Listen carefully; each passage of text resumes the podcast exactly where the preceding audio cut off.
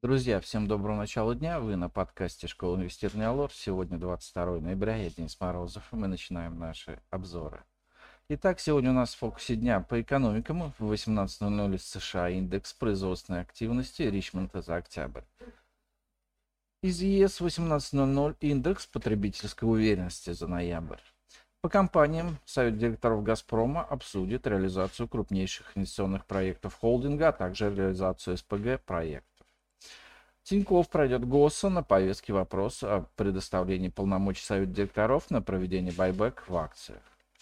По нефти и газу в 0030 смотрим с запасами нефти из США. Ну а сегодня отскок нефти поддержит рублевых быков. Вчера российский рынок акций выглядел слабо, но потери индекса Мосбиржи по итогам основной сессии в размере 1,8% при падении нефти на 5% не выглядят огромными. Тем самым рынок продолжает демонстрировать силу и настрой на рост. Главной причиной снижения российских акций вчера стали сообщения СМИ о якобы намерении ОПЕК+, плюс нарастить добычу на 500 тысяч баррелей в сутки для компенсации выпадающих поставок из Российской Федерации из-за введения эмбарго и потолка цен. Однако представители Саудовской Аравии и Объединенных Арабских Эмиратов эту информацию опровергли. В результате чего нефть вернулась в район технической поддержки 87 долларов за баррель. За ней на вечерних торгах подтянулись и высоколиквидные акции.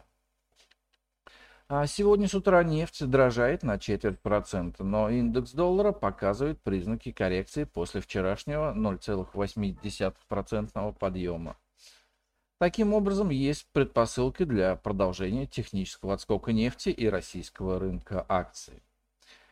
Скорее всего, среди высоколиквидных акций не будет сегодня ярко выраженного лидера. Восстановление позиций пройдет по всему спектру равномерно, при условии дальнейшего подъема нефтяных котировок.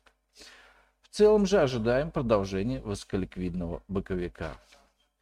Ждем отчетности ТКС Групп, через призму которой будем прогнозировать результаты Сбербанка. Пока все говорит о том, что банки выглядят очень сильно. Возможно, до конца года они продемонстрируют опережающий рост. А по доллару рублю. Рубль вчера поддался на нефтяную провокацию. Несмотря на разгар налогового периода, снизился к доллару на 0,74%. Ждем, что сегодня россиянин восстановит значительную часть позиций.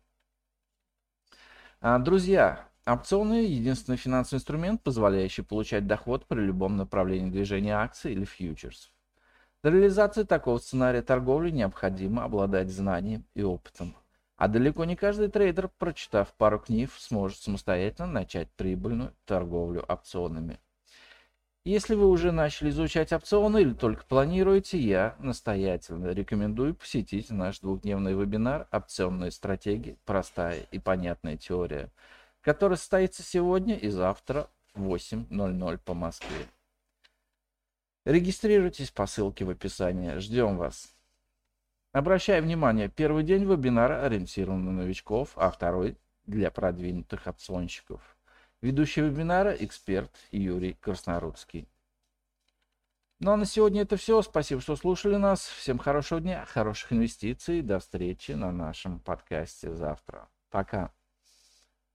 Представленная в этом обзоре аналитика не является инвестиционной рекомендацией. Не следует полагаться исключительно содержание обзора в ущерб проведению независимого анализа. Allure Broker несет ответственность за использование данной информации. Брокерские услуги предоставляются Allure Plus на основе лицензии 077 04 827 103 0 выданной ФСФР России.